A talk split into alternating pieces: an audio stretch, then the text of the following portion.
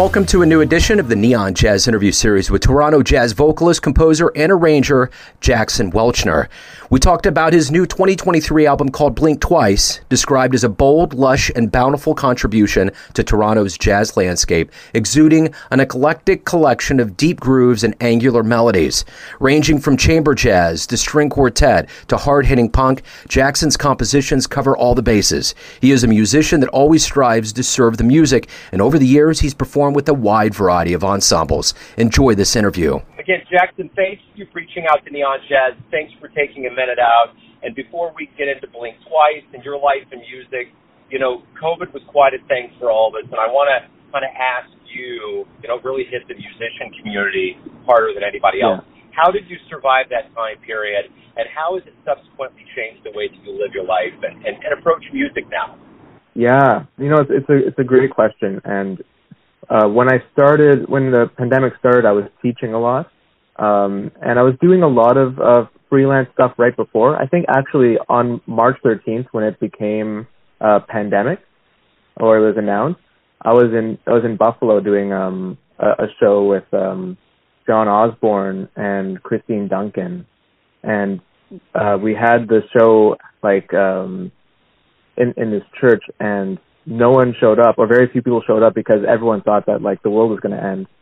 So past that point, I did a lot of teaching, um, and teaching online uh, really kept me going. I I feel like um, for me and my like artistic uh, thing, whatever you want to call it, uh, being able to talk about uh, like music with people uh, every day really kept me from going into like a, a place where I, I couldn't even think about music.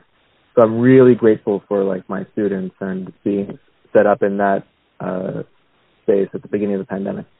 And then since then, with more opportunities popping up, it kind of just feels like, like since I guess 2021, um, it's been like spring again in a sense. Like everything was just so cold and um, uh, sterile. Like I didn't know if I would be able to sing or make music or do anything again. And uh, especially in Toronto, I'm not sure what it was like uh, in other parts.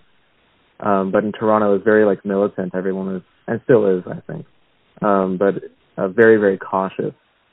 Um, so coming out of that uh, has has been wonderful. A, l- a little bit intimidating, but uh, mostly just wonderful. Um, I had to kind of redefine it for myself because I went to school for voice. So my identity, a lot of my musical identity was wrapped up in, in uh, being a singer.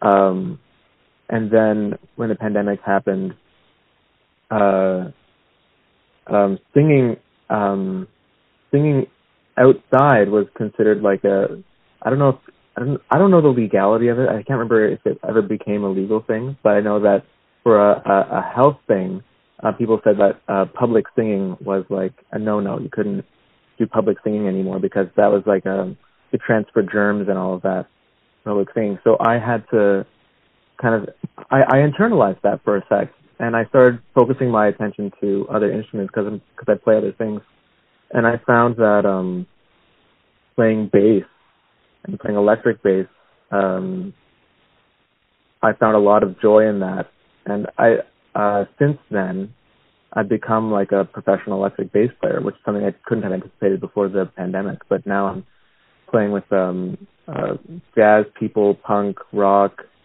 folk singers um, on electric bass, and that's that's been feeling like really good. It's a really different thing for me, but I've been really enjoying it, and I don't think I would have gotten there without um, having to face the pandemic. Well, and I think along with, like you're saying, you know, there's levels of rebirth, a new, you know, instrument and new things going on. Blink Twice is the latest album. It has to feel good with things opening up to have that material for live shows. So overall, kind of talk to me about that idea of it coming out and kind of how you put this project Ooh. together. Yeah. So all of these songs have been songs that I've written in the past six or seven years from uh, being really freshly green in, in jazz school and learning all this like really fun harmony and all these and being really steeped in all of these different musical ideas. So all of this music is uh, incredibly rich and almost um, uh, maybe almost too rich. I think there's, there's lots of ideas going, and um, my my biggest goal has just been to make it sound very cohesive.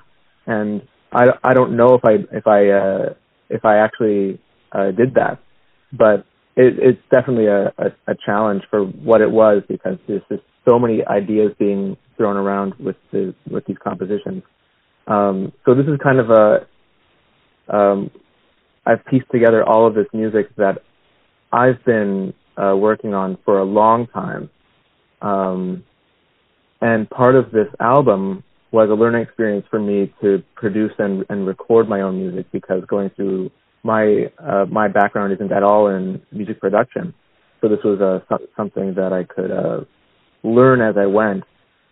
And I'm so excited that all of that's done, and I've learned quite a big deal. And now I have to figure out how to perform all of all of this music because it it goes in so many different directions and the orchestration like some of these songs have strings some of these songs have vibraphone um blink not blink twice uh, when you are the first single has all of this auxiliary percussion that I know that I can't bring with me to every uh, uh, live show, and I'm still trying to figure that out. Um, how how I'm going to be able to present this. It's going to either be stripped down uh, in like a trio or a quartet. Um, I have I have a performance like um an album release performance on April 7th, and what it seems to be looking like for now is uh, I'll be taking all of these and re re uh, arranging them as songs for solo bass and voice and maybe some looping. I'm not sure how I'm going to do that but uh, hmm. it's it's, it's going to happen. Talk to me a little bit about how this music journey began for you. How did you not only get into music, but how did jazz become the seed that grew into who you are today? Yeah, I mean, I I wish that I could say that I was like growing up listening to jazz and um I was like really into it as a child, but it really wasn't the case. Um, growing up, I I played guitar since I was six. That was my main instrument. Uh, growing up, and um, my my first introduction to music was through like Americana. Um, so I I learned a lot of um, yeah I learned a lot of Americana music as like a as a as a child, and then growing out of that, I did some musical theater. Um, when I was in high school, I was really into um, progressive metal. Like Dream Theater taught me to use my ears and like hear different sounds um, that I guess I would have been able to pick up if I had been steeped in the jazz thing. But the closest thing I got to jazz growing up was Steely Dan. Um, and Steely Dan was always on in the house. And I think I, I tried to put a lot of that influence into this album um, of Steely Dan. I know that it's a bit, uh, where, where I'm from, I feel like it's a bit taboo to to be like, oh, I love Steely Dan. Um, maybe not so much anymore. Maybe I'm dating myself. I think Steely Dan is is great. I think, uh, but yeah. So go going into going out of high school, I knew that I wanted to do something in music, but they didn't have any um, progressive rock, progressive metal um, programs at any universities that I knew, and I didn't want to do classical. I couldn't uh, think that I could spend four years studying classical music, which of course I, I definitely could have, but at that point it wasn't my, my interest. So I went into jazz school knowing very little about actual jazz or the history or what works, what doesn't. I had a pretty strong theory background because that's just what my brain loves to loves to play is uh, just thinking about music ideas and whatever. Um, so that that I think opened up the genre for me pretty quickly. And it took me six months to discover that I really love jazz. But it wasn't like that at the very beginning. So, what was the first live jazz show you ever saw in person? Oh, oh, that's an excellent question. I guess you know I would I would go to um, the Rex in Toronto and and see uh, and see students and my professors. Um, the first live jazz that's an interesting question. I don't know if I if I if I know off the top of my head. I should I should know that though. No, that's fine. I mean, you've already just kind of mentioned that you saw, you know, a lot of people, students and whatnot. So I guess my question to kind of pinpoint this a little bit, who on the modern landscape would you love to catch live, say if they came through Toronto? Who would you love to see? Mm, yeah, well, I'll I'll see Robert Glasper as many times as I can, and I I, I just heard that he I, I don't know what he won on the Grammys, but he just he just won something last night or yesterday. Uh, anyway, yeah, Robert Glasper, I'd love to see. Thundercat, I still haven't seen yet. Um, Thundercat is a massive influence to me. Um, I haven't seen Brad Mehldau. Uh, I need to see Brad. Um, Avishai Cohen, I'm I'm really into. Uh, the the bass player. Oh, I know I know it's already a great list. But one of yeah yeah one of one of the the the big um when I, when I first went to New York, uh, the first show that I saw was with um, Sean Sori, the drummer, and um, Ambrose Akinmusire. I think that's how you pronounce his last name, but I, I could be wrong. Um, uh, Ambrose on trumpet, and uh, that that was transformative. The the, the free ex- exploration, um, the, the free jazz is something I'm really interested in. Yeah, I just caught Miguel Zenón in Kansas City a few weeks ago with the quartet, and it was wow. I I've never seen anything like that um, in a live setting. It was amazing. Mm-hmm. When you see things like that, it just totally changes. Uh, I mean, it's, it's it's strange how. I guess it's not strange. Maybe it is for me because I'm not a musician, but the, the stark difference between the music you see live versus on a recording. I mean, you well, know, yeah. the album, yeah, I mean, the album that he put out was phenomenal, but to see all of that kind of come together live is just a different level of energy and noise vibration that's that's quite refreshing. Um, oh, definitely, yeah, and it, it's, yeah. it's there's some there's some things that need to be experienced in person, and there's Oh, and there's sure. some things that can just be like uh, documented, but a lot of a lot of that energy needs to be uh, felt, definitely. Absolutely. Absolutely, it does. So, it, on this ride that you're on in jazz, you know, there's a lot of aspects of it that go into it, like talking to, getting interviewed about a new album, making a new album, marketing in it, performing live, Mm. teaching. There's a myriad of Yeah. things that go into it. But what do you like the best about this um, this process of being a professional musician? What do you look forward to the most? I really look look forward to um well, you know, it's it's always changing and there's always different hats that I have to wear, you know. And it's it's important to to be interested in interested in at the very least in all of it. Um right now after cuz I I had mixed this album myself and I I found a lot of joy in that. Um I mean it's also very difficult to kind of get over yourself and and uh be analytical to that to that level about your own work. Um, but the process was fascinating to me, um, and I'm definitely to do more of that, um, mixing and and producing other artists. And I, I want to be uh, that I think uh, in the community um, to just kind of help help people get over the the the computer production barrier of, of music because it's one of those things that I think um, a lot of musicians aren't prepared for. Is uh, some some are and they're very lucky, but a lot of musicians aren't prepared to um, make their own music um, outside of a live context, which is what I was coming from. Um, so I, w- I want to do more of that. Uh, I love composing. I want to. I'm really eager to put let this blink twice ship sail and um and write new music uh it's probably going to be a completely different um sound and and um direction than blink twice because i do feel like uh this music is is so rich and and uh and detailed um and if I were to make new music, it wouldn't it wouldn't sound th- the same because I'm coming at it from a different place. It'd be all post pandemic, and I'm really excited to to hear what that sounds like.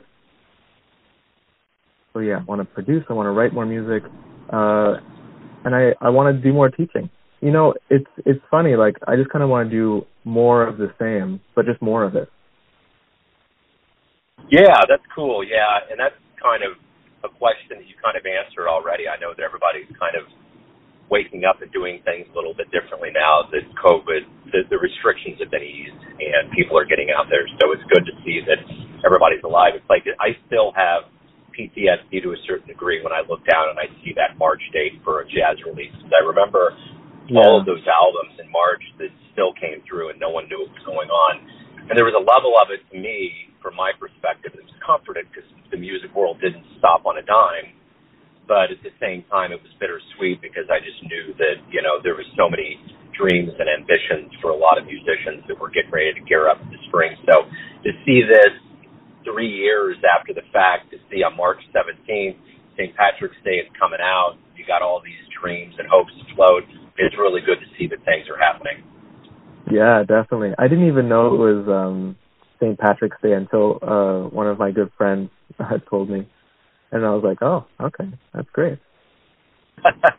yeah, typically some of these days kind of evade my radar. There was a musician that had one that got released one day after my birthday this year, and it was funny because there was a show on HBO about the Rapture. It was it was based on a book, but it was there was a morning where the Rapture happened and, and half of the people were gone and it was actually on October 14th. Mine's on the 13th, but it was on the 14th, and I was just kind of musing about that. Sometimes dates will just stick out for whatever reason, for however it works in our brains. But yeah, yeah, um, it, it, it's good to see that this is happening. So, um, talk to me a little bit about where anybody out there can pick up the album, find out more about you, live shows coming up, anything related to, to anything with this album in your world? Yeah, absolutely. So uh, right now, um, uh, when you are the first single and Pleasant, um, they're both available for streaming on anywhere that you you stream things. Uh, Bandcamp will also have those two uh, singles, as well as I think I put scrolling up there as well um, as um, a pre-order available uh, song to listen to. But uh, Bandcamp, streaming, that's that's all under my name, Jackson Welchner. Um, to to be up to date with uh, performances and what I'm doing in my life, it's best to probably follow me on Instagram. Is Welchner Music, um, W E L C H N E R Music. Um, yeah, I try to keep my, my website updated, but if I if I can't, then best best place is uh, Instagram, I think, right now. Excellent, Jackson. Hey, thank you very much for reaching out. Thank you for the music. Good luck with everything as the world opens up and we move forward. It's great to see you cats out there. Thank you so much, Dylan. Thanks for spending the time. Thanks for listening and tuning in to another Neon Jazz interview, where we give you a bit of insight into the finest cats in Toronto, Kansas City, and spots all over the world, giving fans all that jazz. Thanks to Jackson for his time, energy, and cool. If you want to hear more Neon Jazz interviews, visit us on Apple Podcasts, Spotify, or subscribe to us on YouTube. And you can find all things Neon Jazz at the neonjazz.blogspot.com. Until next time, enjoy the jazz, my friends.